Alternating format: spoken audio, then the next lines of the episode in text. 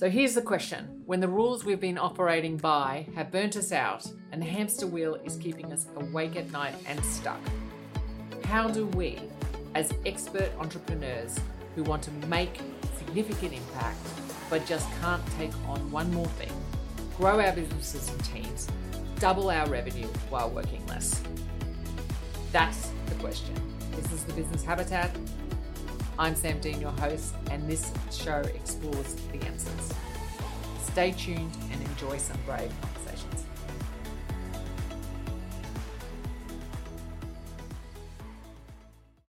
Well, hello, everybody, and welcome back to the Business Habitat. This week, I'm really excited to have Dr. Karen Wilson on, a clinical neuropsychologist. And why I really felt that she was in tuned and why I was so interested to interview her is how she's taken such a highly reliant expertise of, you know, being a psychologist, particularly working with children, which is really attributed to being face to face and highly expert related and face to face and reliant on her. And then added and really explored how she can really make more impact across it and picked up a real problem of connecting specialists and how she can then also grow a side of her business that makes such big impact but then eventually will not be entirely driven by her own energy. So I was super curious to explore this because this really works to the stuff that we explore both in the business habitat and also the aligned leader of developing programs that make impact given our expertise and our life experiences. And I think Karen is a really good example of someone who's really exploring those possibilities and, you know, taking the time and the effort in the process of that to long term make great impact. So, really sit back and enjoy. I really hope you enjoy this episode. Well, hello, everybody, and welcome to the Business Habitat. I'm your host, Sam Dean, and today I am super excited to have Dr. Karen Wilson, all the way from LA. I just had to say that, I'm sorry, it just rhymes. Today, and Karen will tell us about herself, but you know, it's pretty important to think of her as actually Dr. Wilson, because I think that, you know, going forward, that this is a really important thing, particularly for women to really be acknowledged for the amazing work that they do and the amazing education that we have. So, welcome, Dr. Karen Wilson, to the podcast. And now, the reason why I have Karen here today is she's wrangling, as we all are, with what this podcast is all about. How do we as experts create a business on our own terms, make more money while working less hours, and impact many people? While the rules tell us, as experts, we have to do it either one client or one patient at a time. I also want to acknowledge a couple of Dr. Wilson's amazing achievements just recently. She's a Forbes Next 1000 and an Amex 100 for 100 Founders of Change. Sorry, that's Founders for Change so, welcome, Dr. Wilson. I'm happy to have you here. Can you tell us a little bit about yourself and how you got to be here today? Absolutely. Thank you so much for having me. I'm just thrilled to be here. So, in terms of where I am today, it's it's been a long road, and I'm a pediatric neuropsychologist. And you know, when I started in this field, I was thinking I was going to be a physician, a, a pedi- pediatrician actually, and then I realized when I was in graduate school that I didn't like the sight of blood, so that wasn't going to work. so I ended up doing a no, it wasn't going to work. But I was taking psychology as my elective, and I got into this area of psychology called neuropsychology, which is the study of the brain and behavior. And I realized I could take my love of biology and anatomy and neuroanatomy specifically and pair it with psychology, which I also love, and do research and teach and and seek patients and and really impact the lives of people and and so I pivoted into that direction and have been in that field for over 17 years. Fantastic. I think too it's such an important part. I think particularly now like when we're getting much more understanding about how the brain works and and the psychology of that but to combine the two I had never really heard or thought about that and you know to combine it with children as well must be both rewarding and I think at time confronting. I'm guessing. Absolutely, absolutely. And it's Yep. been challenging. I think, you know, when I started, I actually started doing work in dementia and Alzheimer's patients. And and then I was on a rotation on in the hospital and I saw my first child and I thought, this is where I want to be. I want to be able to make a difference when kids are really young and impact their lives. And I pivoted in that direction. It seems like pivoting is like the, my my go-to thing that I do, but I think that's how we evolve and become better and become who ultimately we are destined to be. And even then, Samantha, I was not content with just working one on one because I did it, I did it for 17 years before I realized I really need to ha- impact more people than the, those who make it into my office. And how can I do that on a broader scale? And so I ended up taking all the information that I'd kind of learned over the past 17 years as a clinician with parents asking me, where can I connect with a speech and language pathologist? Where can I connect with an occupational therapist? How can I know more information? You know, I have a friend of mine whose kid is also struggling. How do I get them in touch with you or someone who does what you do? And I realized that information needed to be readily available to whoever wanted it. And so I built a platform that connects parents with amazing professionals who provide services to children and adolescents. And and that was not something that I was taught in my training how to do because we were taught um, to either be a researcher, to be an educator, or to be a clinician. And I did all of those three things. And I realized that I could take all the things I learned from doing those things and actually apply it to doing something more. I, I think this is so important. I talk a lot about the concept of central advisor, which is exactly what you're describing. It's the center that you can then have a look at what what they need and then hook them up to other experts. And people always ask me why that's such a problem, like who are outside sort of the expert mindsets of our industries and go, why is that such a problem? You see it in hubs with software and you see it in other areas. I first saw it in allied health actually from a states model about 10 or 15 years ago, even though it, you're taking it one extra step. Why do you think that that is that we've never thought to do this before? Because I understand that you're one of the first people to do this in this field. I know that when I'm doing this, and I've always struggled to see the model of how we can bring all experts together. And I do also know that the one of the major problems with it isn't the systems, the model, or anything, it's our egos as I will give you my information. So everyone's, you know, when we work with finance firms or, or big accounting firms or whatever, and they can't get that stuff going, it's nothing to do with the system. The client, the clients want it. It's us just because we feel that, and we have been trained generationally to hoard our knowledge. So, um, how do you get around that, or is, have you do you find it different in in your areas? Because it, I mean, I would think with children involved, there would be more hope for that. Absolutely. Well, you know, that's one of the reasons why I just it was kind of like a bell went off in my head because yeah. you know in our field we go to these professional meetings where we interact with other professionals like us and i was sitting at one of these conferences and there this person this researcher was providing all this great information about reading and intervention and i thought this is going to change the lives of so many kids and then i looked around and there were all other neuropsychologists and psychologists and i'm thinking this is great information, but we're sharing it with each other. Why aren't we sharing it with teachers? Why aren't we sharing it with parents? It didn't make any sense for me to me. And we know that research takes so long to get into the hands of people who can use it, teachers in the classroom, parents at home, and I just thought there needs to be a way to expedite this. And it just didn't seem to make sense to me to keep to get all that money to do the research and then just share it with each other or publish it in a journal that nobody is going to read. Oh wow, yeah, and that's what Child Nexus is all about: is trying to dis- do you, do you disseminate it or just act more as a connection? Yeah, we do both. We do both. We take the information, we put it into a form that parents can understand because they may not read the American Medical Association journal, but they'll read a short blog that summarizes that information, right? And and and so we provide them with resources and then we also connect them with people who can actually do the work with their child depending on what they need. Yeah it always amuses, amuses me because um, i was very focused on the accounting tax industry over here and then i've just expanding now out to any kind of experts. The problems are the same. It, it doesn't matter what expertise you are in that um, it's like how do we disseminate the information that we know is so important?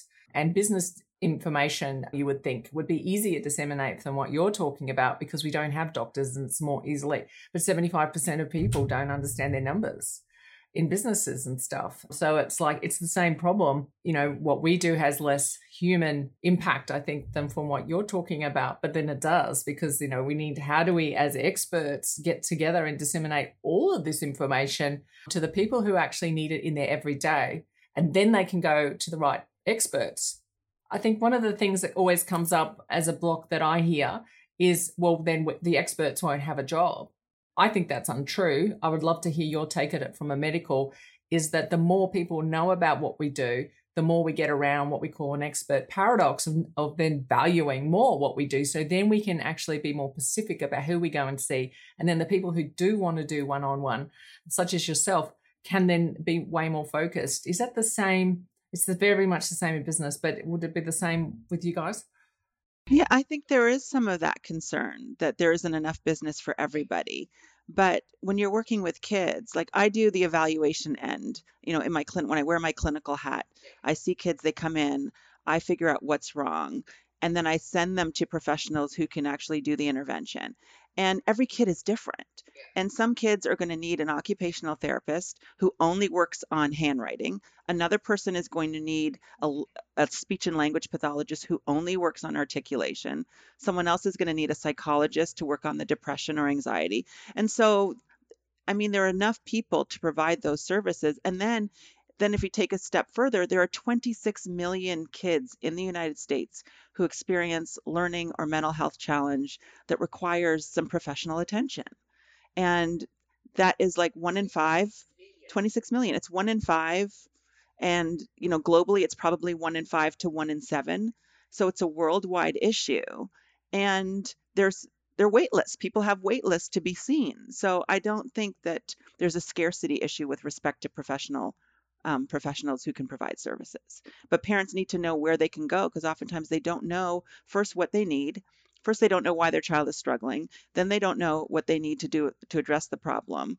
And so we want to be able to help them with both of those things and then connect with these amazing professionals with families who they can really help to transform the lives of their children. And I would think, yeah, that by you going through that, then you're giving the information to the specialists and they can then accelerate the treatment of that because they don't have to go through the actual because they understand what you do and then you understand what they do. So then it's a really clean handover with no time wasted. It's so much easier to make that referral. No time wasted. Right exactly yeah. exactly. I'm, I'm sitting here looking amazed. You know most of this stuff will be done audibly so you can't see me and going, this is exactly the same as when you are central advisor in a thing and you get to know your clients and then you can go out. Because we were just talking about this actually in the conference that I'm speaking at Sue is that people and we're getting we're doing the same thing but with a marketer and a salesperson I'm the strategist and then bring it all together. And then we've got the CRM person and all of this. And because we know that people struggle with where do I go and what's the one fix that I can put into my business and it's exactly the same. Like if you can go to somebody and they can say, well, let's look at it broadly and then bring it down to where you want. It's exactly the same process, isn't it? With such big impact. And also, you would act for the specialists and the experts who are amazing at what they do. You're their funnel. Absolutely. And it feels like, uh, you know, I had it's like I have the like the golden Rolodex of professionals. You know what I mean? And I'm thinking, yes, I need to connect more families with these people because they're just exceptional at what it is that they do, but not enough people know about them or you know know that they are the people who can make a difference in their child's life. And I think one of the things we do with Child Nexus is that the professionals in the community, because we're multidisciplinary, connect with each other. And what I know from having my own private practice is that the referrals, most of the referrals actually come from other professionals who aren't specialists in your area. So I'm not an occupational therapist. So it's imp- I'm to if I need to send my send kids to them, I need to know occupational therapists. I need to know speech and language pathologists. I need to know psychiatrists. I need to know, you know, cognitive behavioral therapists. And so it's better to have an interdisciplinary network than to just network with people who do the same thing you do because then that's not where your referrals are going to come from unless they're booked with clients This episode is brought to you by The Aligned Leader, a six week program built to combat the leadership fatigue syndrome so you can grow your business without the overwhelm. Everyone, please, no matter what expertise you're in, um, understand that because we have to we have to broaden our horizons. You know, I always think the one of the reasons why I've moved out of one Pacific industry is because of that. Because I would go to these big events and speak at them, but they're just full of accountants. So, how can you network? People are spending so much energy networking in places that are, first of all, owned and dominated by software providers and in your case probably medicines and you know medical suppliers and the thought leaders are from there so they've got a vested interest and you're talking to people who are your not your competition because i don't believe in it but they're not going to refer because that yes they understand your angst and everything because they're, they're exactly the same but you're not networking with people who can advocate you because they do what you do so and then you can't expand that's exactly it. I learned so much from networking and interacting with people who weren't trained the way that I was because we learn from each other. And then, you know, if I'm in the business of making referrals, I make a better referral when I better understand what it is that this professional does specifically. Oh, you work well with autistic boys in the between the ages of 5 and 10. That's a perfect referral, right? as opposed to, oh, this person go on my Google contacts and search for autism and pick out five names. It makes no sense. And then, then the client, or sorry, in this case, the patient has to make a decision. Yeah. And we want to take all of that away from them because they trust you. And I'm assuming these people who you're referring to have very similar values and stuff to you because you wouldn't be attracted to them. You wouldn't spend the time with them if they weren't in line with your values. So you, then you're going to have like styles of people, I'm assuming, in your network too. And I think too, this is such an important thing. And quite often in our expert business habitats, we don't consider the importance of network and that we we are quite often in gig networks. So whatever our gig is, that's what we're in, which is we can't expand. And if if I hadn't gone out and hopped into networks that weren't even in my expert field, I wouldn't be able to build the business I have today because I wouldn't have met. And both of us have a have the same coach, Eleanor Beaton, who's actually in Canada, and we wouldn't have spoken to people like that who can actually help us then build education because everyone's saying, uh, you know, in my industry and in yours, oh, no one's ever done this. That's crap. People have done this, coaches have done this, other styles of businesses have done this. It's just that we haven't seen it in the expert businesses and education platforms and everything. They're out there. We just need to twist our mind a little bit on how we can take it all and put it back together. And I think that's also what you've done with an education piece as well. Yeah, absolutely. We're educating people like we do we do town halls, you know, when the pandemic hit and parents were at home with their kids and their kids may have had learning challenges that they'd never seen for 5 days a week six hours a day. And they needed to know what is this? What do I do? I don't have access to my kid's teacher. They're no longer getting therapy. How can I help my kid? And we went, got our professionals in our network together. We put together webinars and webcasts and town halls and how to support parents because we knew how to support a kid who struggles with reading, how to support a kid who has attention problems, how to support a kid who has anxiety or depression. And we gave them the information in terms of what to do. And if they want they wanted to go a step further and work with someone at that time there was only telehealth available. We could also connect them with people who had transitioned their practices to telehealth. Pivoted source problem. And yep, there I go again, right? yeah. Well, what I love about that is the speed that you you did it in. I think as experts, and I'm understanding from my, my friends who are trained medical doctors that you guys aren't trained to pivot like that you're not agile. You you know you you're very much like i think a lot of experts trained in things that literally were written in the 1980s i'm sorry the 1880s and you know this it's always been this way type thing. And to shift like that really quickly is pretty impressive i think. And then do you use that model now so you can get more information out to more people at a lower cost? Yes we do. I mean i feel like we're we're i'm constantly pivoting and i don't know if if that was part partly due to the pandemic or partly due to working with business coaches who thought differently than clinicians and researchers. It's probably a combination of both, but things are changing rapidly. Even right now, as we sit here, you know, we're thinking they were at the tail end of the pandemic, and now there's a new variant that everybody is hyper vigilant about, right? And so people are trying to figure out what to do next. And I think that pivoting is essential to any business. Being willing to pivot and being ready to pivot is essential to any business. Because if you stay the same, you're going to you're going to be obsolete pretty quickly. Yeah, I know. And I think too, my passion is to get experts to pivot. It's one of my big things because I feel that experts, we have to. It's so important what we do. Our training is super important. Yes, it's made us a little bit slower perhaps to take it up but the curiosity of scientists the you know the the curiosity of yourself. I mean you've got a science background as well as a medical.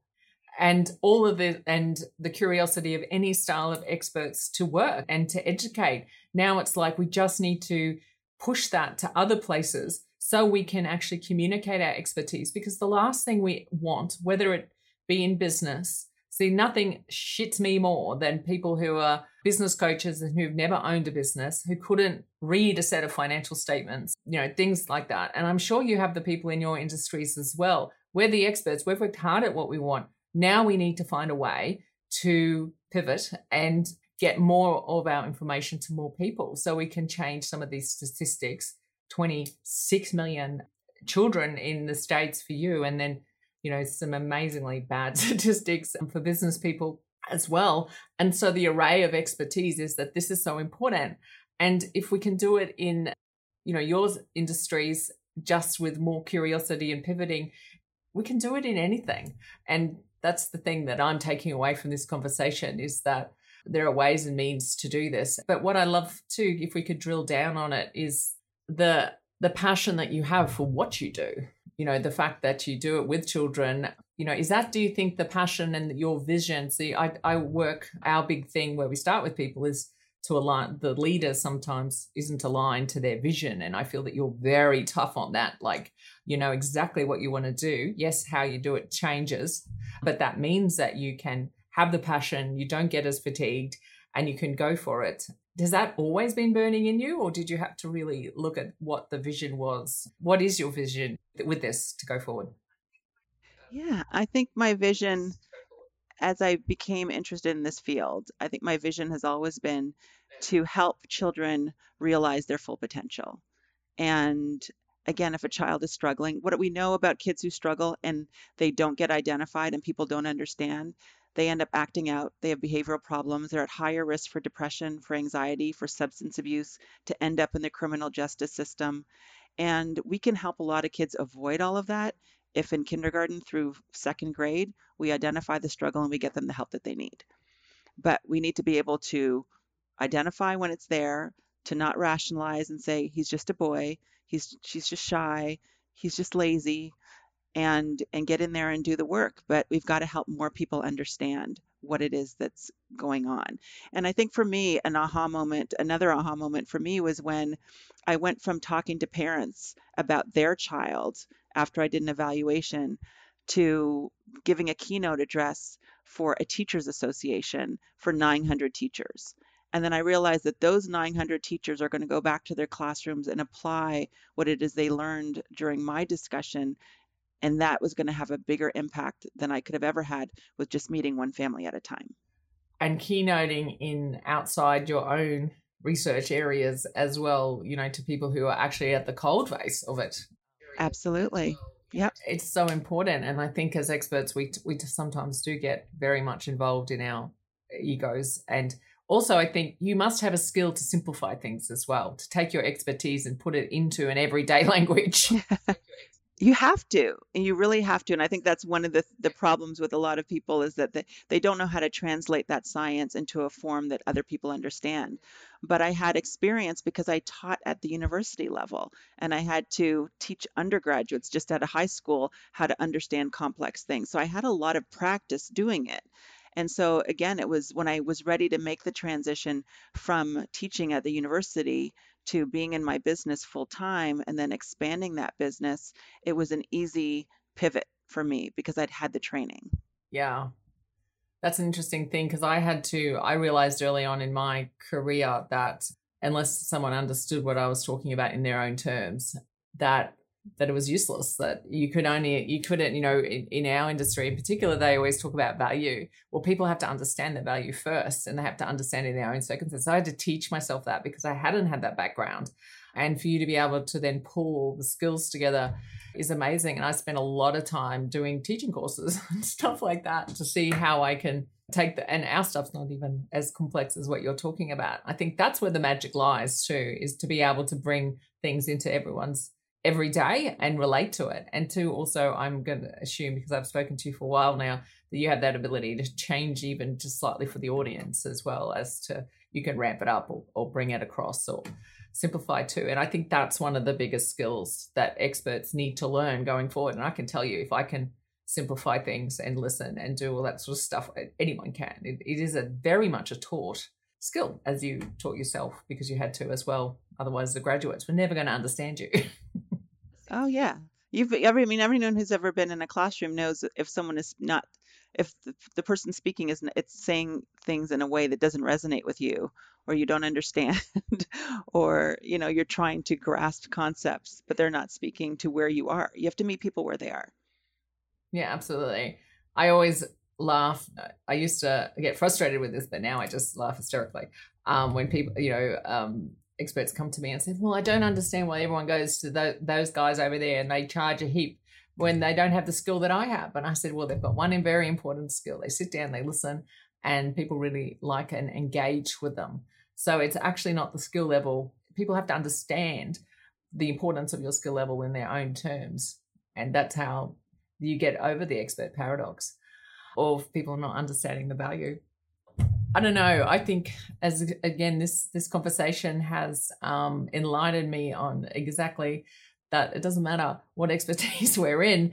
Um, we can all take stuff away from everybody, and um, also that the expert paradox or the the expert mindset shift that we need of um, trying to work the hours for dollar mindset, which is exactly what you're talking about. Is as an expert, you um, and as a doctor, you sit there one client at a time and to make more money you get more clients and then to make you, then it doesn't leave you space for all of this which is then scalable and you can take it to many. And that's the stuff that we need to shift. That's old rules. And not only are they old rules as in they're 10 or 20 years old they are hundreds of years old. And we need to start shifting them. And for our clients and for the people of the world we need to shift them fast because it has to be the expert that takes our knowledge and our education and our skill sets into the future. Otherwise other others will do it. And it's not our peers that are our competitors. It's other people who can disseminate the information. But you know we should be center of that because we can be that central advisor as you have proven in your field. Thank you so much yeah and as i said one of the first to do so and I hope that many other people learn from you and go forward because what you guys are doing is so important. What I like to leave is just three tips that you have for for business. Obviously, we're a business podcast and they can be personal to look after yourself as a leader or whatever. But can you give us three tips for any expert who's looking to have a bit of a pivot or, or look look into this stuff? Yeah, I would say one is definitely don't be afraid to pivot. Um, don't be afraid to do things that is not typical of other experts in your field.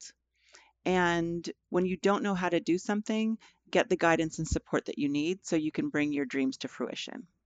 Yeah. Oh, wow. That's so important because um, I remember sitting in a conference actually where I met um, Eleanor nearly two years ago in Phoenix. I jumped on a plane and Ali Brown said that it's not necessarily the what, it's the who. Yeah, absolutely. And you go and find the right people and find people who are so different. And then the community too. I think the community of people who are trying to do similar things but in different industries is really important as well um, to continue that conversation. Well, Dr. Karen Wilson, thank you so much. That was amazing. Thank you so much for having me. It was so much fun. And everybody else, as always, be brave and continue the conversation. Thank you so much for your time. We work super hard on this podcast and are passionate about helping expert entrepreneur build businesses without overwhelm. To help us, can you please leave a review if you loved it on Apple Podcast or your favorite podcast platform?